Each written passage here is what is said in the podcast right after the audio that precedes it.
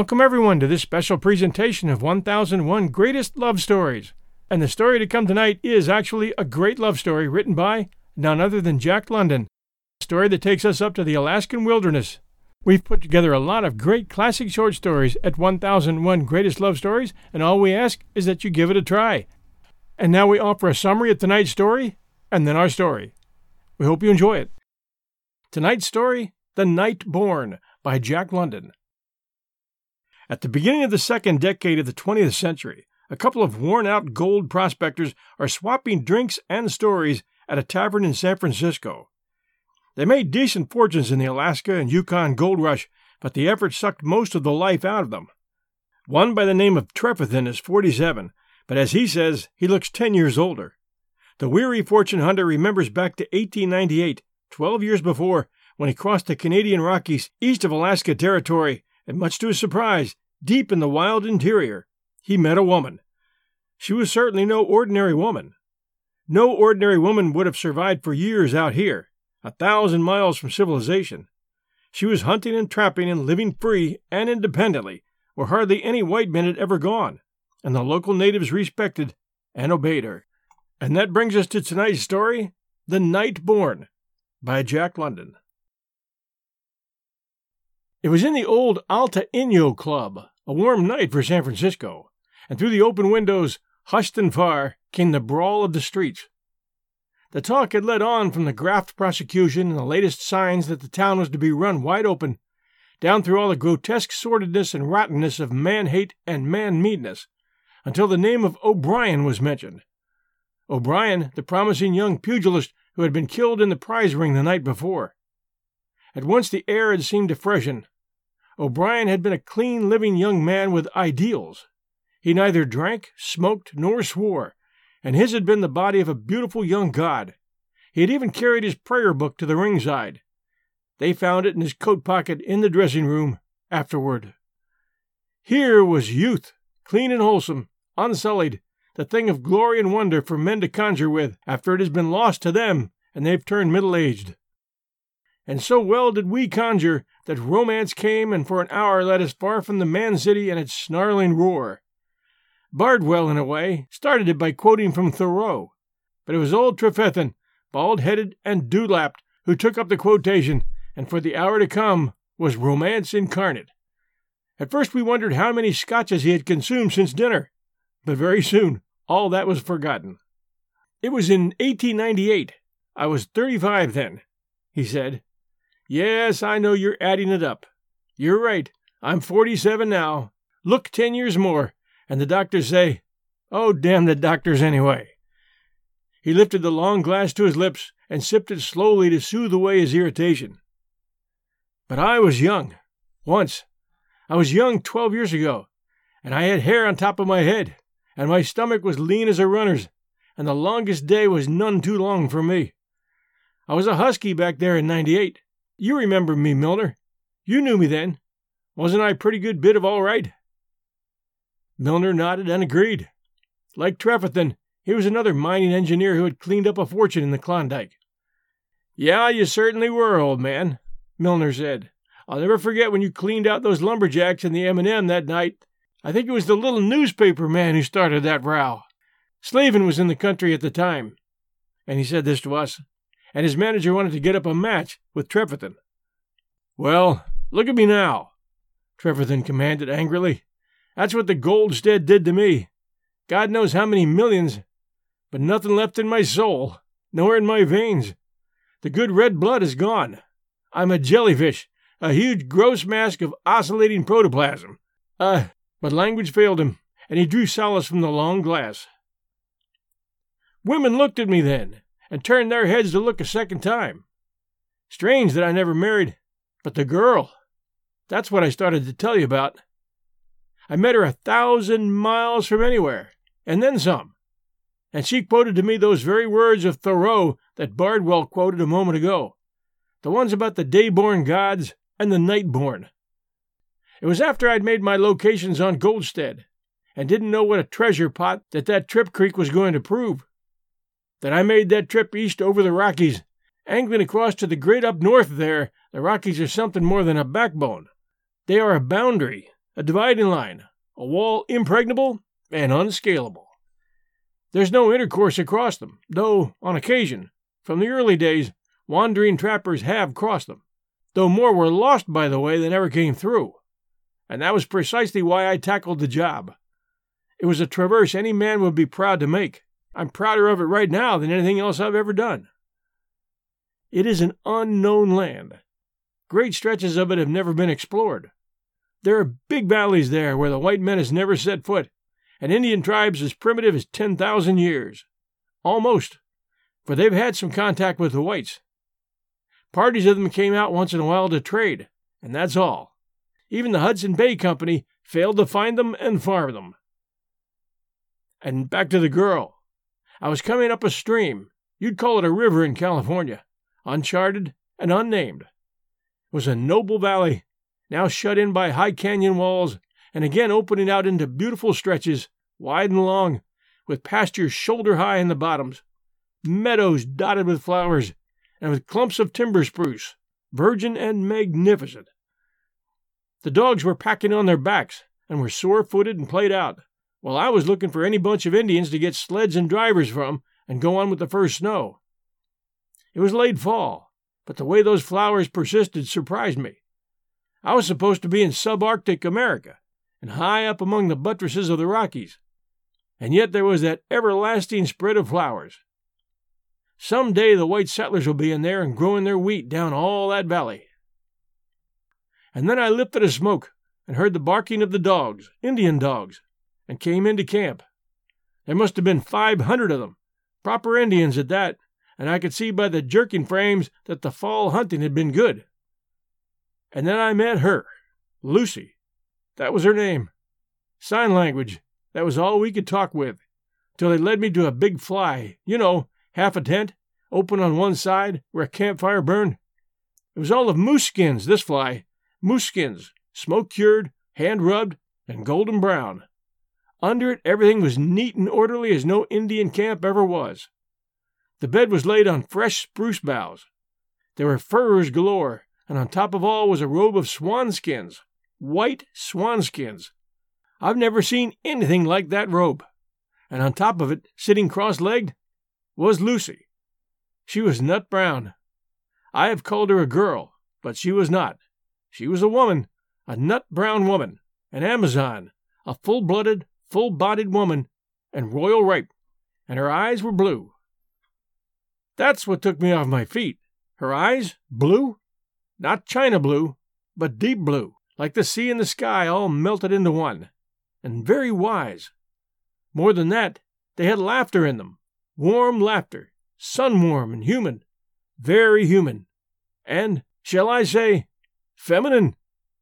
They were. They were a woman's eyes, a proper woman's eyes. You know what that means. Can I say more? Also, in those blue eyes were, at the same time, a wild unrest, a wistful yearning, and a repose, an absolute repose, a sort of all wise and philosophical calm. Trefethen broke off abruptly. You fellows think I've had too much to drink. I haven't. This is only my fifth since dinner. I am dead sober. I am solemn. I sit here now side by side with my sacred youth. It is not I, old Trefethen, that talks. It's my youth, and it's my youth that says those were the most wonderful eyes I've ever seen. So very calm, so very restless, so very wise, so very curious, so very old, so very young, so satisfied, and yet yearning so wistfully. Boys, I can't describe them. When I've told you about her, you may know better for yourselves. She didn't stand up, but she put out her hand. Stranger, she said, I am real glad to see you. I leave it to you, that sharp, frontier, western tang of speech. Picture my sensations. It was a woman, a white woman, in the middle of nowhere. But that tang, it was amazing that it should be a white woman, here, beyond the last boundary of the world. But the tang, I tell you, it hurt. It was like the stab of a flatted note. And yet, let me tell you, that woman was a poet. She dismissed the Indians, and by Jove, they went. They took her orders and followed her blind. She was High U Skookum Chief. She told the bucks to make a camp for me and to take care of my dogs. And they did, and they knew enough not to get away with as much as a moccasin lace of my outfit. She was a regular she who must be obeyed, and I want to tell you, it chilled me to the marrow. Sent those little thrills marathoning up and down my spinal column, meeting a white woman out there at the head of a tribe of savages a thousand miles the other side of no man's land. Stranger, she said, I reckon you're sure the first white that ever set foot in this valley. Set down and talk a spell, and then we'll have a bite to eat. Which way might you be coming? There it was, that accent, that tang again. But from now to the end of the yarn, I want you to forget it. I tell you, I forgot it, sitting there on the edge of that swanskin robe and listening and looking at the most wonderful woman that ever stepped out of the pages of Thoreau or of any other man's book. I stayed on there a week. It was on her invitation. She promised to fit me out with dogs and sleds and with Indians that would put me across the best pass of the Rockies in 500 miles. Her tent fly was pitched apart from the others on the high bank by the river, and a couple of Indian girls did her cooking for her and the camp work. And so we talked and talked, while the first snow fell and continued to fall and make a surface for my sleds. And this was her story. She was frontier born, of poor settlers, and you know what that means work, work, always work, work in plenty, and work without end. I've never seen the glory of the world, she said. I had no time. I knew it was right out there, anywhere, all around the cabin, but there was always the bread to set, the scrubbing and the washing, and the work that was never done. I used to be plumb sick at times, just to get out into it all, especially in the spring when the songs of the birds drove me most clean crazy. I wanted to run out through the long pasture grass, wetting my legs with the dew of it, and to climb the rail fence, and keep on through the timber and up and over the divide so as to get a look around. Oh, I had all kinds of hankerings to follow up the canyon beds, to slosh around from pool to pool, making friends with the water dogs and the speckled trout, to peep on the sly and watch the squirrels and rabbits and small furry things and see what they was doing and learn the secrets of their ways. It seemed to me, if I had time, I could crawl among the flowers, and if I was good and quiet, catch them whispering with themselves, telling all kinds of wise things that mere humans never know. Trefethen paused to see that his glass had been refilled. Another time she said, I wanted to run nights like a wild thing, just to run through the moonshine and under the stars, to run white and naked in the darkness that I knew must feel like cool velvet, and to run and run and keep on running. One evening, plumb tuckered out, it had been a dreadful hard, hot day, and the bread wouldn't rise, and the churning had gone wrong, and I was all irritated and jerky. Well, that evening I made mention to Dad of this wanting to run of mine. He looked at me curious some, and a bit scared, and then he gave me two pills to take. Said to go to bed and get a good sleep, and I'd be all hunky dory in the morning. So I never mentioned my hankerings to him, or any one, any more. Well, the mountain home broke up, Starved out, I imagine, and the family came to Seattle to live. There she worked in a factory, long hours, you know, and all the rest deadly work. And after a year of that, she became waitress in a cheap restaurant, a hash slinger, she called it. She said to me once, Romance, I guess, was what I wanted. But there weren't no romance floating around in dishpans and washtubs or in factories and hash joints. When she was eighteen, she married, a man who was going up to Juneau to start a restaurant. He had a few dollars saved and appeared prosperous. She didn't love him. She was emphatic about that, but she was all tired out and she wanted to get away from the unending drudgery. Besides, Juneau was in Alaska, and her yearning took the form of a desire to see that wonderland. But little she saw of it. He started the restaurant, a little cheap one, and she quickly learned what he had married her for to save paying wages. She came pretty close to running the joint and doing all the work from waiting to dishwashing. She cooked most of the time as well, and she had four years of it. Can't you picture her, this wild woods creature, quick with every old primitive instinct, yearning for the free open, and mowed up in a vile little hash joint, and toiling and moiling for four mortal years? She said there was no meaning in anything. What was it all about? Why was I born? Was that all the meaning of life? Just to work and work and be always tired? And to go to bed tired and wake up tired? With every day like every other day, unless it was harder. She had heard talk of immortal life from the gospel sharps, she said, but she couldn't reckon that what she was doing was a likely preparation for her immortality. But she still had her dreams, though more rarely. She'd read a few books. What, it's pretty hard to imagine. Seaside library novels, most likely, yet they had been food for fancy. Sometimes, she said, when I was that dizzy from the heat of the cooking that if I didn't take a breath of fresh air I'd faint, I'd stick my head out the kitchen window and close my eyes and see most wonderful things. All of a sudden I'd be traveling down a country road, and everything clean and quiet, no dust, no dirt, just streams rippling down sweet meadows, and lambs playing, breezes blowing the breath of flowers, and soft sunshine over everything, and lovely cows lazy knee deep in quiet pools, and young girls bathing in a curve of stream all white and slim and natural, and I'd know I was in Arcady. I'd read about that country once, in a book, and maybe knights, all flashing in the sun, would come riding around a bend of the road, or a lady on a milk white mare, and in the distance I could see the towers of a castle rising, or I just knew, on the next turn, that I'd come upon some palace, all white and airy and fairy like, with fountains playing, and flowers all over everything, and peacocks on the lawn. And then I'd open my eyes and the heat of the cooking range would strike on me, and I'd hear Jake saying, he was my husband, I'd hear Jake saying, Why ain't you served them beans? Think I can wait here all day? Romance!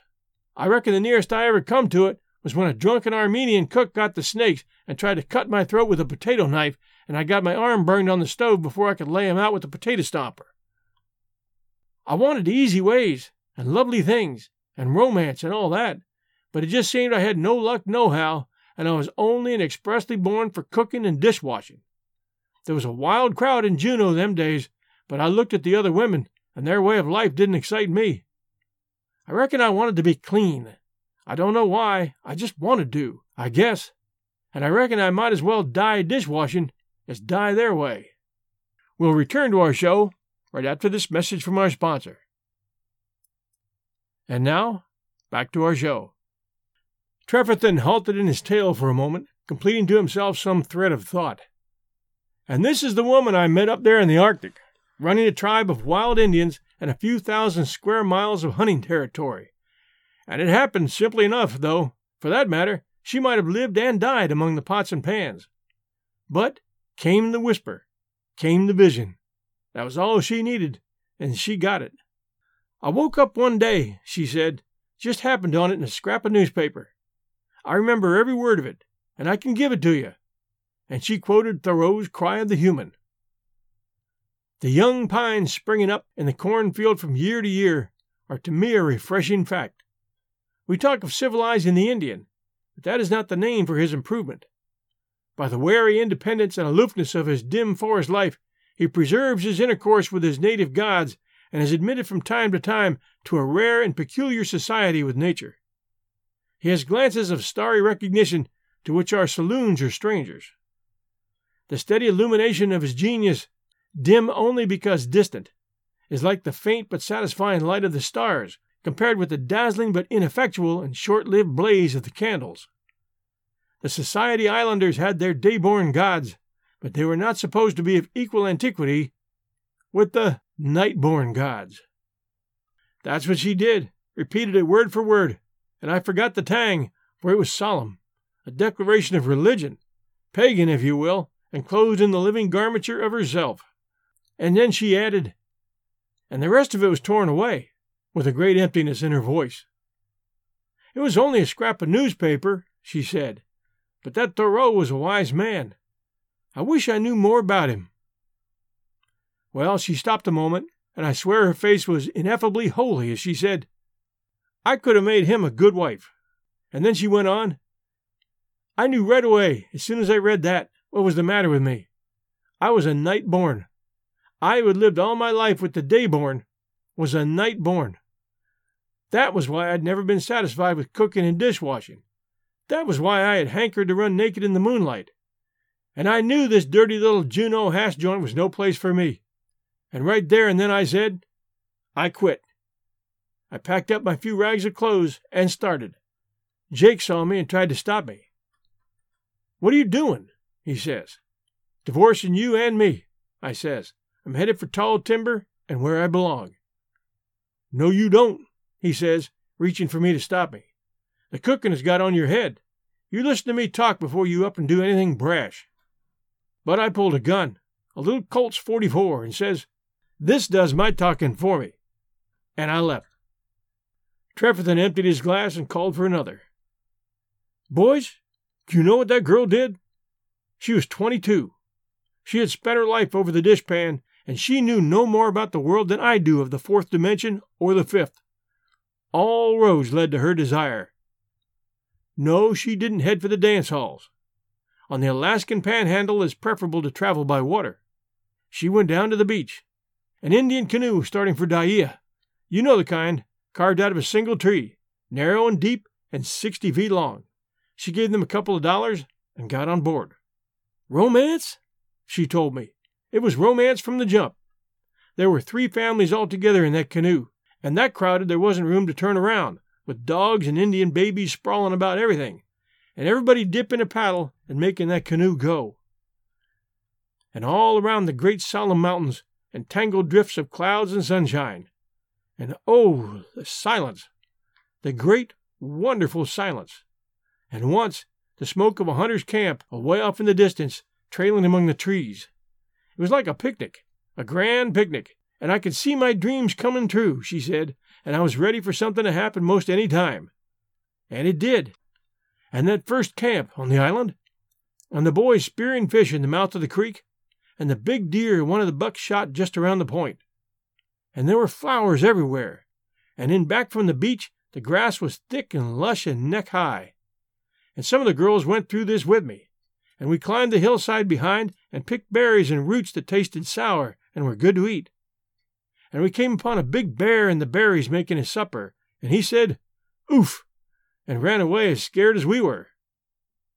And then the camp, and the camp smoke, and the smell of fresh venison cooking. It was beautiful. I was with the night born at last, and I knew that I was where I belonged and for the first time in my life, it seemed to me, I went to bed happy that night, looking out under a corner of the canvas at the stars cut off black by a big shoulder of mountain, and listening to the night noises, and knowing that the same thing would go on the next day, and forever and ever, for I wasn't going back, that I never did go back. Romance? I got it next day. We had to cross a big arm of the ocean, twelve or fifteen miles at least, and it came on to blow when we were in the middle. That night I was along on the shore with one wolf dog, and I was the only one left alive. You men picture it yourself, Trefethen broke off to say. The canoe was wrecked and lost, and everybody pounded to death on the rocks except for her. She went ashore hanging on to a dog's tail, escaping the rocks and washing up on a tiny beach, the only one in miles.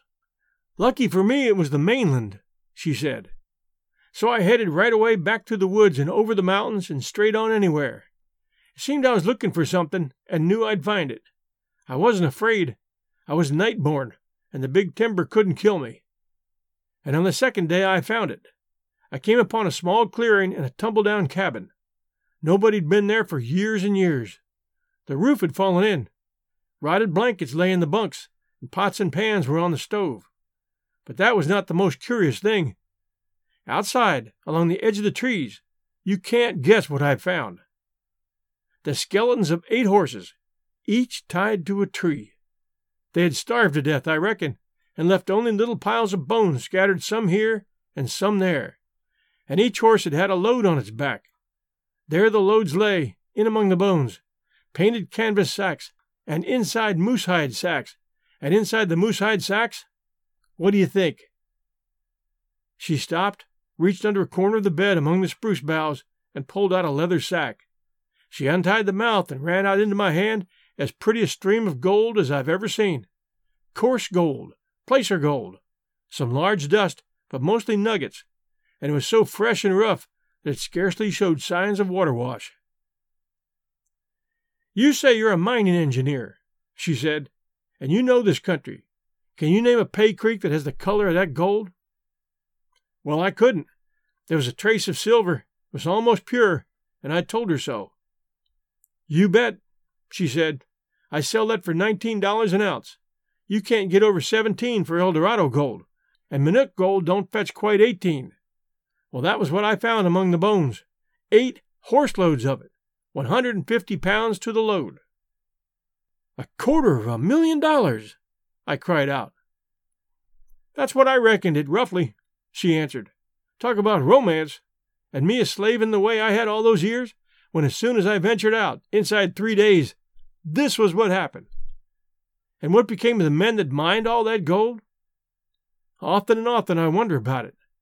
They left their horses loaded and tied, and just disappeared off the face of the earth, leaving neither hide nor hair behind them. I never heard tell of them. Nobody knows anything about them. Well, being the night born, I reckon I was their rightful heir.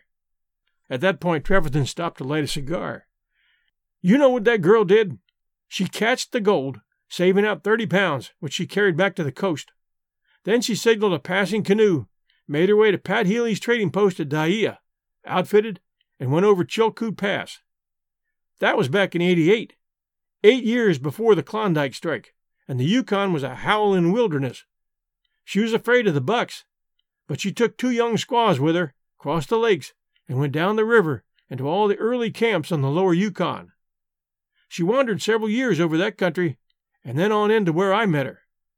Like the looks of it, she said, seeing, in her own words, a big bull caribou knee deep in purple iris on the valley bottom. She hooked up with the Indians, doctored them, gained their confidence, and gradually took them in charge. She had only left that country once, and then, with a bunch of young bucks, she went over Chilkoot, cleaned up her gold catch, and brought it back with her. And here I be, stranger, she concluded her yarn, and here's the most precious thing I own. She pulled out a little pouch of buckskin worn on her neck like a locket, and opened it.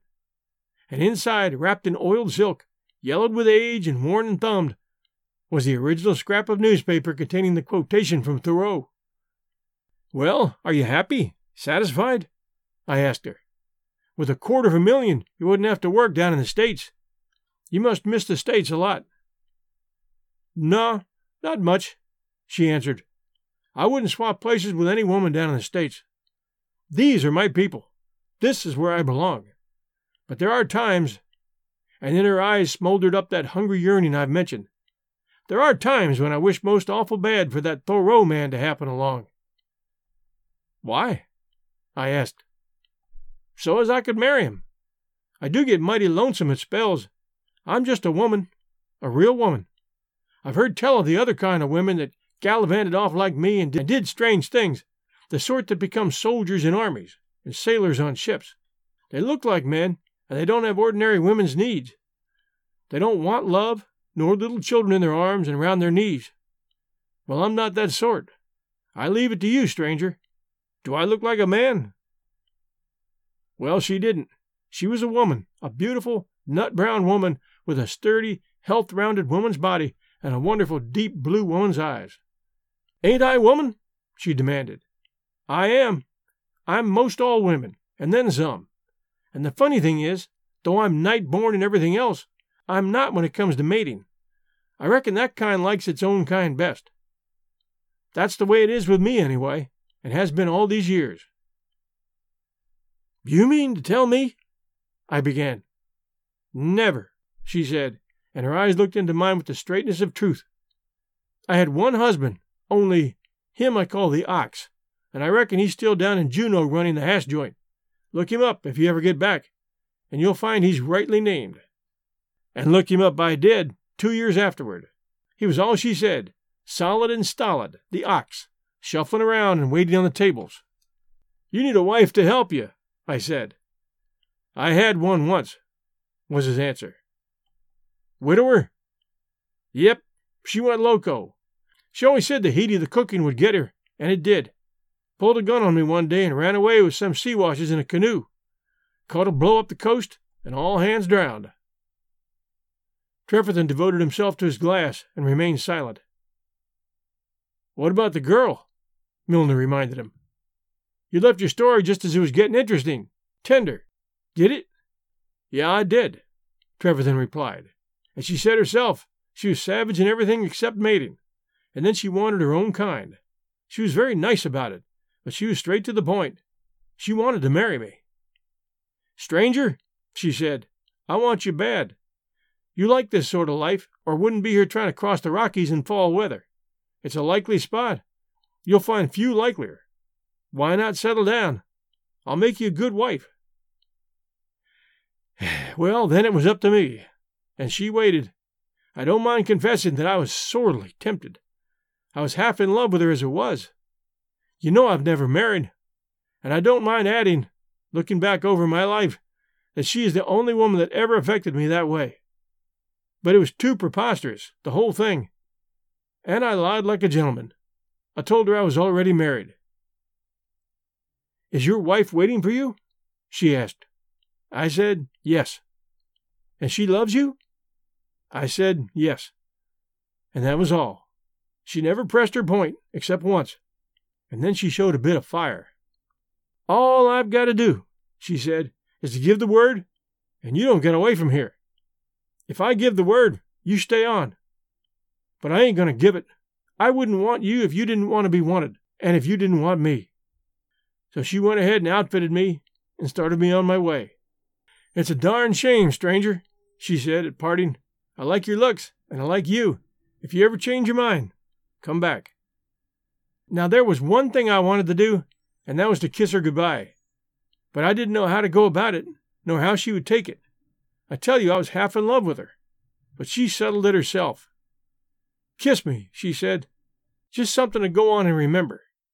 And we kissed, there in the snow, in that valley by the Rockies. And I left her standing by the trail and went on after my dogs. I was six weeks in crossing over the pass and coming down to the first post on Great Slave Lake. The brawl of the streets came up to us like a distant surf. A steward, moving noiselessly, brought fresh siphons, and in the silence, Trefethen's voice fell like a funeral bell. It would have been better had I stayed. Just look at me. We saw his grizzled mustache, the bald spot on his head, the puff sacks under his eyes, the sagging cheeks, the heavy dewlap, the general tiredness and staleness and fatness, all the collapse and ruin of a man who had once been strong, but who had lived too easily and too well. It's not too late, old man, Bardwell said, almost in a whisper. By God, I wish I weren't a coward, was Trefethen's answering cry. I could go back to her. She's there now. I could shape up and live many a long year with her, up there.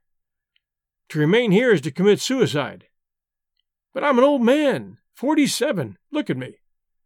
The trouble is, he lifted his glass and glanced at it. The trouble is that suicide of this sort is so easy. I am soft and tender. The thought of the long day's travel with the dogs appalls me. The thought of the keen frost in the morning and of the frozen sled lashings frightens me. Automatically, the glass was creeping toward his lips. With a swift surge of anger, he made as if to crash it down upon the floor. Next came hesitancy and second thought. The glass moved upward again to his lips and paused. He laughed harshly and bitterly, but his words were solemn. Well, here's to the night born, gentlemen. She was a wonder. We hope you enjoyed this great story from Jack London, and if that's not a love story, I don't know what is. So, t- so tonight we're bringing it to you at 1001 Classic Short Stories and Tales, and I'm also going to put it over at 1001 Greatest Love Stories. We really appreciate it when you share our show with others. And we appreciate your reviews. And here's a few recent reviews for you. Enjoyable listening experience, five stars. I've listened regularly for two years and look forward to every podcast. Good job, Mr. Hagedorn. I've wondered whether a book of stories I loved as a young man might translate well to your format. It's called The Bears of Blue River by Charles Major. Check it out. Keep the stories coming. Down from Barleycorns via Apple Podcast US. And yes, I did check out that story, The Bears of Blue River, and it is a book and it's not in the public domain. And in order to read these books, uh, in this format, I have to use books that are in the public domain. Uh, I did read the summary of that book, and it sounds excellent. Uh, if anyone's looking for a great story, The Bears of Blue River by Charles Major is definitely one. Our next review five stars, great, loving all your shows. Uh, first of all, I'd just like to thank you, Mr. Hagedorn. Thank you for your many wonderful and, and highly enjoyable podcasts. I love each and every one of your shows. I do know that the advertisement issue has been addressed by other viewers, but needless to say, they were not discreet in their dislike of the many ads throughout the show. Personally, I understand that these companies fund you, meaning that you must promote their names and products, yet the progressive ads are getting to be a bit much. Before every episode, I get three progressive advertisements. I would really appreciate if you could simply cut down on the amount of ads in each show. Thank you so much. No hate here, just love and good vibes. That one from Podcast Review, Apple Podcast US.